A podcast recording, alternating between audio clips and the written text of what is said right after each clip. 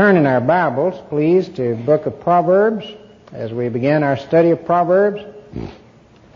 Uh, the uh, book of Proverbs is not written in such a way that we can really uh, follow it in terms of verse by verse exposition as we like to do, but uh, we find probably the best way to study Proverbs is to follow themes, since uh, themes constantly recur throughout the book. Let me urge you to read the book uh, during uh, the fall, and as has been pointed out often, Proverbs has 31 chapters, and one interesting way to do it is to read the chapter for the day of the month, and to do this uh, throughout the fall here. Billy Graham, I understand, reads uh, that way constantly. Uh, book of Proverbs has a lot of humor in it.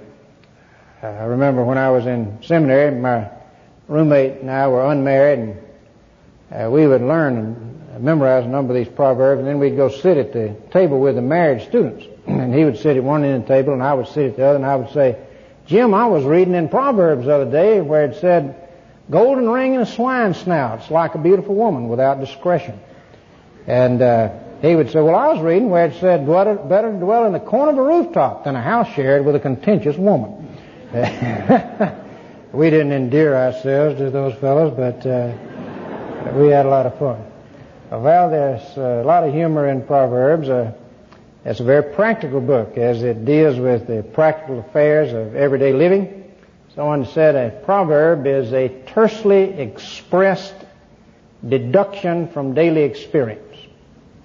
We have a lot of modern proverbs that we uh, all use. The uh, an apple a day keeps the doctor away, a bird in the hand's worth two in the bush, Rome wasn't built in a day, and all of those. And they're very practical you find yourself making decisions based on those things. You uh, you have a job, and you're thinking about another one that uh, might be the thing to do, and you say, no, a bird in the hand's worth two in the bush, and you make a decision not to leave your current one to go in the and the one that might not be as secure, and so on. Uh, uh the fact that uh, these are tersely expressed deductions from daily experience wouldn't in and of itself uh, give them a place in the canon of Scripture, nor just the fact that they were written by the wisest man who ever lived. It says uh, that God asked Solomon, What would you have me to do for you? And he said, I'm just a child. I don't know how to go in or how to come out. And here I am,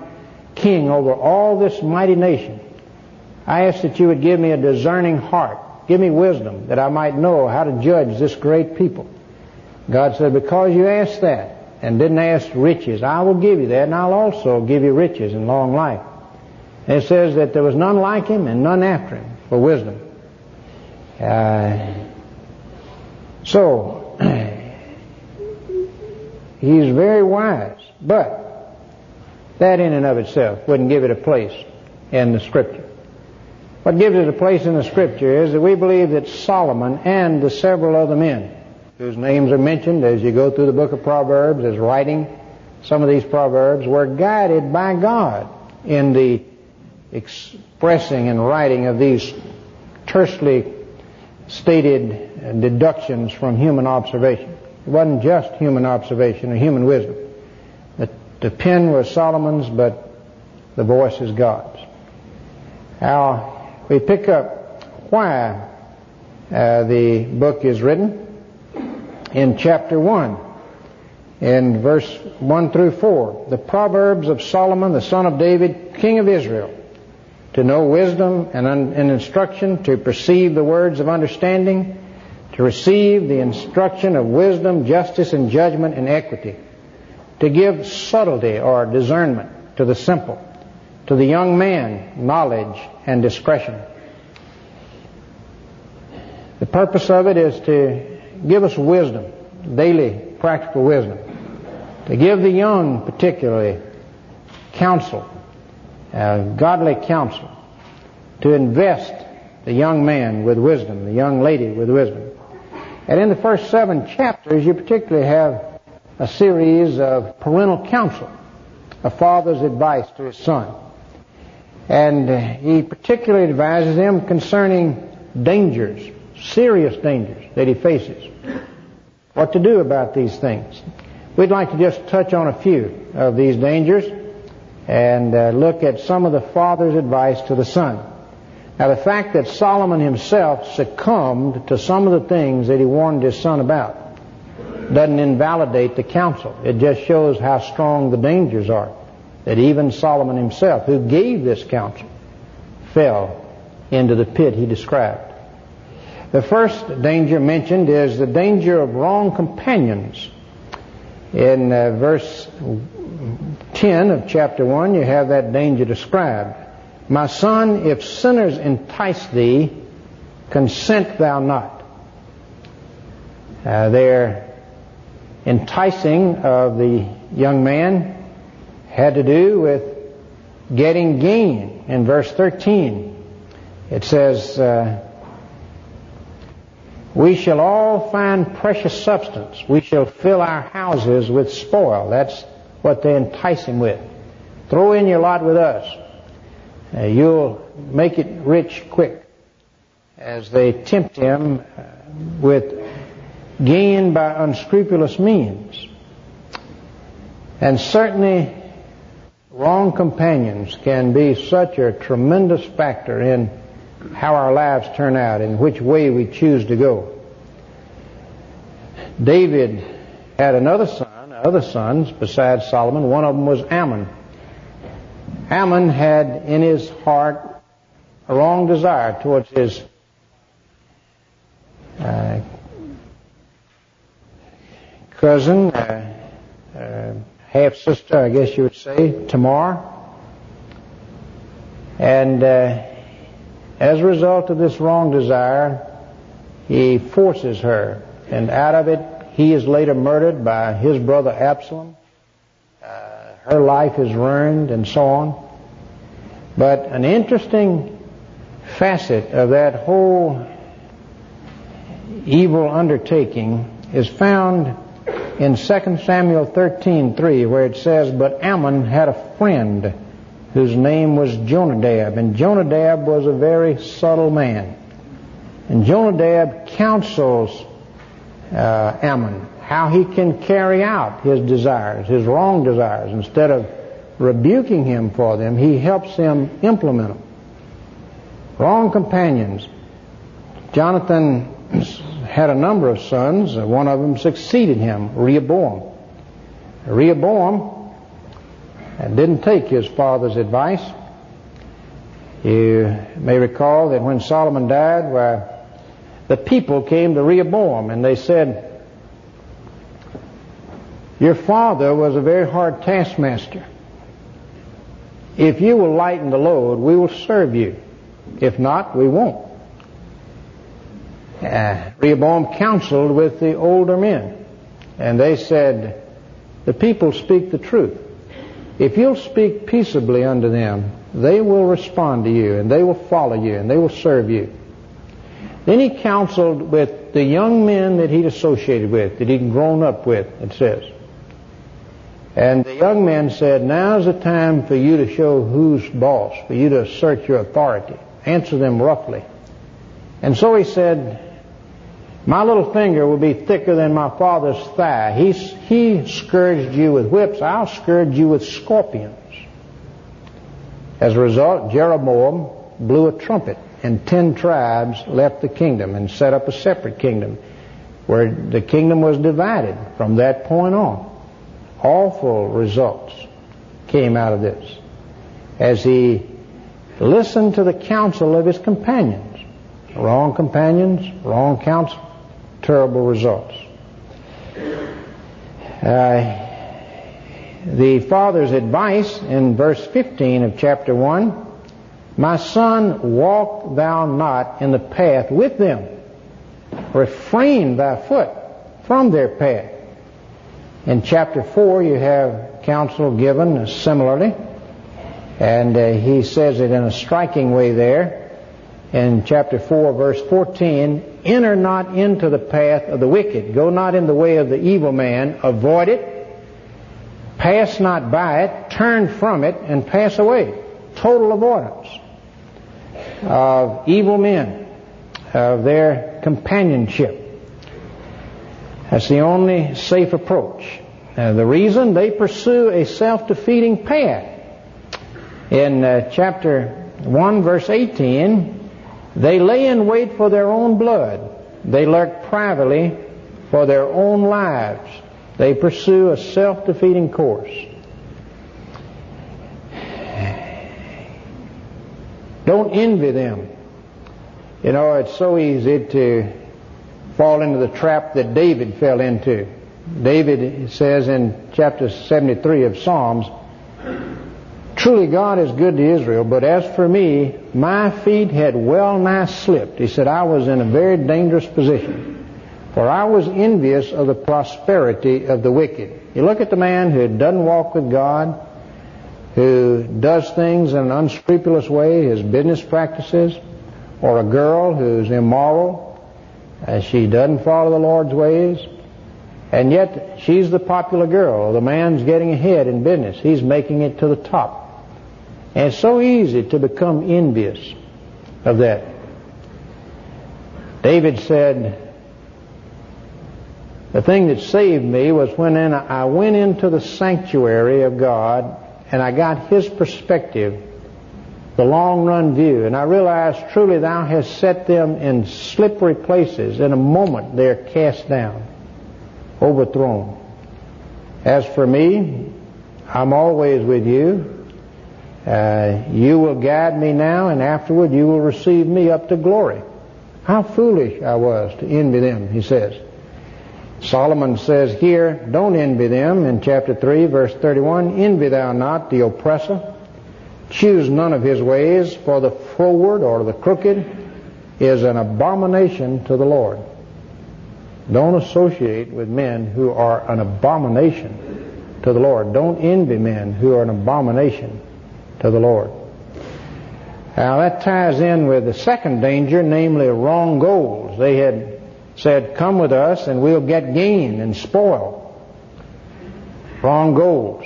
A man's life doesn't consist of the abundance of the things which he possesses, but most of the folks around you believe that it does, or at least they behave like they believe that it does. And behavior is the real test of what we believe. And all around us, constantly, are people who believe that the good life consists of material possessions, of making it to the top of the corporate ladder, of grabbing all the gusto you can. You only go around one time. I saw a little cartoon and the, this fellow was at his doctor and he didn't look too good and the doctor was examining him and the doctor said, Roscoe, you better give up the gusto. he said, you only go around one time and you may not make it. well, the good life doesn't consist of grabbing all the gusto you can. And he warns him of wrong goals. Notice the Father's advice in chapter 4 and verse 4. He speaks of what his Father taught him. He says, He taught me also and said unto me, Let thine heart retain my words, keep my commandments and live. Get wisdom, get understanding. Forget it not, neither decline from the words of my mouth. Forsake her not, and she shall preserve thee. Love her, and she shall keep thee. Wisdom is the principal thing. Therefore, get wisdom. With all thy getting, get understanding. So let your goal in life be to get godly wisdom. Now, what is this wisdom that we're to just give everything to get? With all of our getting, get wisdom. 1 7, the fear of the Lord is the beginning of wisdom.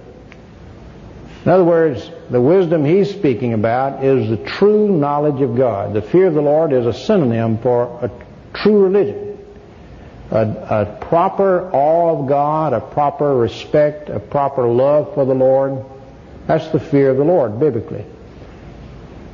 Knowing Him personally. Uh, The fear of the Lord involves repentance and faith. That's how we come to know Him. In uh, Old Testament times, to enter into a personal relationship with God, you repented. Let the wicked forsake his way and the unrighteous man his thoughts. Let him return unto the Lord and he will have mercy unto him. Uh, to our God and he will abundantly pardon. You turned, you repented, and you brought your lamb. And the lamb, you would confess your sin over the head of the lamb. A spotless lamb. And then the lamb's blood was shed, and the lamb's blood was symbolically presented to God by the priest. That lamb's blood couldn't really atone for a man's sin, but it could picture the true Lamb of God, Jesus Christ, God's Son, whom he was going to send without spot or blemish, sinless, to die for Solomon's sin and David's sin and your sin and my sin. And the true knowledge of God has to do with realizing I'm a sinner and that God is holy and that the only way a holy God can forgive sinners and enter into a personal relationship with Him is through the blood of His Son, the Lord Jesus Christ, through the death of Christ for our sins. And that if I'll trust in Christ's death for me, instead of trusting that God ought to accept me anyway, that I'm not as bad as He says I am, if I'll trust in Jesus Christ as my approach to God and surrender to Him, turn from my wicked ways, seek to live as He would have me live in my heart, if I'll do that, then I have that knowledge of the Lord, that true fear of the Lord, that personal relationship. And He will change my life. Uh, he will give me a new heart, and so on. Uh, this is this is the essence of true wisdom that we're to seek. Now, you'll never find that. You'll never come into that personal knowledge of the Lord as a trifler with God. You must mean business. Chapter 2 of Proverbs, verse 1. My son, if thou wilt receive my words and hide my commandments with thee, so that thou incline thine ear unto wisdom and apply thine heart to understanding, Yea, if thou criest after knowledge, and liftest up thy voice for understanding, if thou seekest her as silver, and searchest for her as for hid treasures, then shalt thou understand the fear of the Lord and find the knowledge of God. You search for God like most folks search for money. You go after him that way, where you want him, and you're willing to pay any price to have him and you'll find Him. God says, You'll search for me and find me when you seek me with all your heart. And the reason some of you are here present and you've been here before maybe and haven't found Christ and your life isn't changed is you're trifling. You're not seeking God as men seek gold and silver.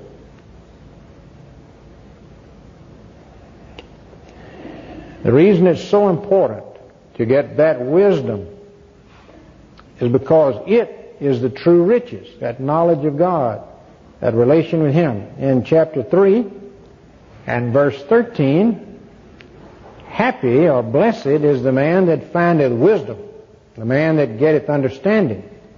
For the merchandise of it is better than the merchandise of silver, and the gain thereof than fine gold. She is more precious than rubies, and all the things thou canst desire are not to be compared unto her. Here is true riches, true life. Verse 18 of that chapter. She is a tree of life to them that lay hold upon her, and happy is everyone that retaineth her. Another reason to seek such wisdom with all of our getting is that it will keep us from the third danger.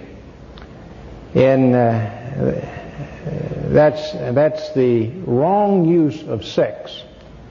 In chapter 2, verse 16, to deliver thee from the strange woman, even from the stranger which flattereth with her words, which forsaketh the God of her youth, and forgetteth the covenant of her God. how many strange women we have in our society today. It's incredible. Who would have believed 15 years ago that women would have thrown off the yoke of modesty and morality in the way that they have in our nation? Are there any strange women here this morning? That's a great danger. It's a danger to women to be drawn into that, a danger to the man. And over and over and over in this book, that warning occurs. No wonder Solomon himself stumbled so grievously in this area. In 1 Kings chapter 6 verse 9, but King Solomon loved many strange women. And the Lord was angry with Solomon because his heart was turned from the Lord, which had appeared unto him twice and commanded him concerning this thing. Well, Solomon's advice is still good. And uh, he says in chapter 5, verse 8, to avoid it, he says, Remove thy way far from her, and come not nigh the door of her house. Be satisfied with your own wife if you're married. In verse 18 of chapter 5, let thy fountain be blessed, and rejoice with the wife of thy youth. You say, well, my wife uh, is not so shapely as she used to be. Well, you're not so hot yourself.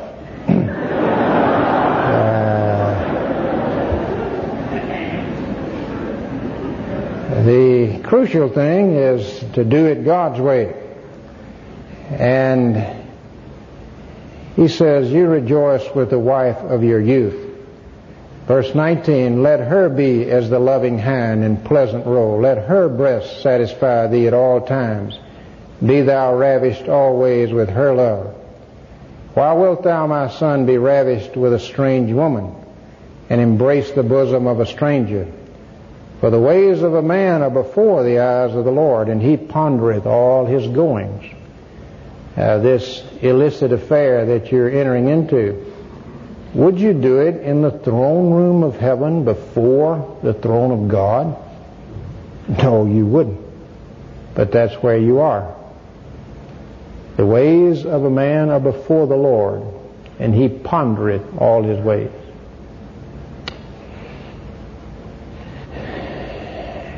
It will destroy you. In chapter 6, uh, verse 27, it says, Can a man take fire in his bosom and his clothes not be burned? Can one go upon hot coals and his feet not be burned? So is he that goeth in to his neighbor's wife. Whoso toucheth her shall not be innocent. Verse 32, Whoso committeth adultery with a woman lacketh understanding. He that doeth it destroyeth his own soul. The fifth chapter, in the third verse, the lips of a strange woman drop as honeycomb, and her mouth is smoother than oil. But her end is bitter as wormwood, sharp as a two-edged sword. The Word of God, His wisdom, will keep us from the strange woman. In chapter 6, verse 20, My son, keep thy father's commandment. Forsake not the law of thy mother. Bind them continually upon thy heart. Tie them about thy neck. When thou goest, it shall keep thee. When thou sleepest, it shall keep thee. When thou awakest, it shall talk with thee. As I study God's Word, then in the ways of life, day in and day out, His Word is talking to me, counseling me, warning me, reproving me. And verse 23 of chapter 6, For the commandment is a lamp, and the law is a light, and the reproofs of destruction are the way of life, to keep thee from the evil woman, from the flattery of the tongue of a strange woman. It will keep us. Now the fourth thing that he warns about is wrong attitudes. Wrong attitudes about instruction, about the very type thing that we've been talking about. Same verse that says, The fear of the Lord is the beginning of wisdom, also says, but fools despise wisdom and destruction. We're either a fool or we're wise. Now, somebody quoted uh, this old lady the other day and said, she said, you know, a wise man can learn from a fool, but you can't teach a fool nothing. That's what he says. Fools despise instruction. Are you a fool? Do you despise the kind of instruction that Solomon's been giving here, or God through Solomon? Our attitude toward guidance. Do we think we can chart our own course and map out our own way? It says that it's not in a man to direct his own steps. Be not wise in thy own sight. Fear the Lord. Depart from evil. Trust in the Lord with all thine heart. Lean not unto thine own understanding. In all thy ways acknowledge him. He shall direct thy paths. G. Campbell Morgan, the great preacher in London, said that when he was a young man and he went out, uh, left his home, went out to make his own way, his father said, Son, take those two verses and live by them. Trust in the Lord with all your heart. Lean not unto your own understanding in all your ways acknowledge him. Try to do his will everywhere where you know his will. He shall direct your path. And G. Campbell Morgan said, looking back over the intervening years, I know he was right. In them has been much failure, many turnings aside from the straight highway. All such failure, such turning aside, have resulted from leaning unto one's own understanding the measure in which I've trusted Jehovah and acknowledged Him have been the measure of walking in the paths of real life. His advice about instruction and our wrong attitude toward, toward uh, instruction, uh, wrong attitude toward guidance, wrong attitude toward correction when God corrects us for not walking with Him. In uh, chapter 3, verse 11, he says that my son, despise not the chastening of the Lord, neither be weary of his correction. For whom the Lord loveth, he corrected. Either, even as a father, the son in whom he delighted. The Lord chastens and corrects, just as a father chastens his son. Don't take such chastening lightly. Maybe it takes the form of sickness. Maybe it takes the form of the loss of a job or some tragedy in your family. Not all trouble and tragedy is God's chastening, but some is. Don't despise it. There's an awful danger that we can take it lightly and not respond correctly in humbling ourselves before God when He does chasten. He says, don't despise and don't grow weary of it. Respond to it. You notice this father's concern about his child? Boy, this father, as he wrestles with these things and tries to put them down. Think of that going home and just trying to write advice to your son of dangers to watch out for in life. Traps you've fallen into, maybe, or seen others fall into. He is concerned that his son get wisdom. What about us and our children? Are we concerned about our children knowing the Lord? Is that our great objective for them? Are we concerned that they make it to the top of the corporate ladder, that they have the right education, that they marry in the right circles? What are we really concerned about? Where are our values? I remember when my niece was in a, an accident, a tragic accident rushed to the emergency room in a coma, soon to die. Her dad and I walked outside and he looked at me and said, you know, at a time like this, just one thing matters. Did she know the Lord? Which she did. That kind of cuts through it all, doesn't it? In our objectives for our children.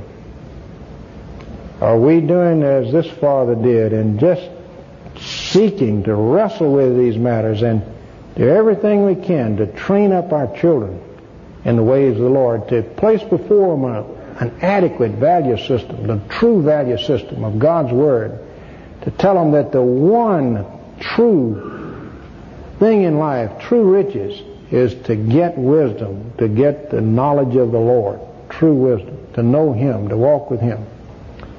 Are we saying that and are we communicating it by the way we live? Or are we saying one thing and communicating something else by our own value system? Have I applied these things to myself? Do my children know what my values are? Do they know the place that God's Word holds in my life? The place that things of God hold? What, what I'm seeking after? What I'm, with all my getting, seek to get? Growing in Him now that I know Him. Walking with Him, seeking to do that. Is that my lifestyle? You know, there's an awful passage in the first chapter if we don't respond. Look at chapter 1, verse 24. Because I have called and you refused, I have stretched out my hand and no man regarded. But ye have set at naught all my counsel and would none of my reproof. And this is the Lord speaking through Solomon. I also will laugh at your calamity. I will mock when your fear cometh. When your fear cometh as desolation, and your destruction cometh as a whirlwind, when distress and anguish cometh upon you, then shall they call upon me, but I will not answer. Then shall they seek me early, but they shall not find me, for that they hated knowledge and did not choose the fear of the Lord. They would have none of my counsel. They despised all of my reproof. Therefore shall they eat the fruit of their own way and be filled with their own devices. Isn't that a solemn passage? That you can sin away your day of grace. You can refuse to hear God's counsel, and then the day will come when you will cry out, and He will not hear you. One commentator said, There'll be those who refuse to respond to his instruction, and then one day they'll say, Jesus died, but I'm in hell. Mm. Let's respond. Let's really search our hearts as to what we are doing with our children, what value system, what time we're spending, and with ourselves, how we're handling our own value system. And if you've never personally responded to the invitation of God to come to Him, to come to His Son, Jesus said, Come unto me, all ye that labor and are heavy laden, and I will give you rest. Take my yoke upon you, learn of me, for I am meek and lowly of heart. You shall find rest unto your soul. Respond now. Let's have prayer. As our hearts are bowed, if you have never personally trusted in Christ, why not do that?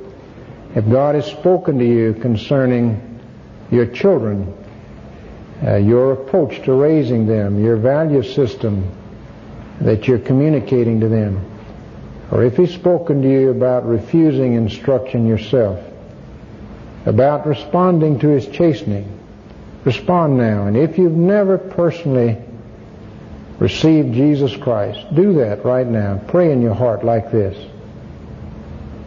Lord Jesus, I do surrender my will to you.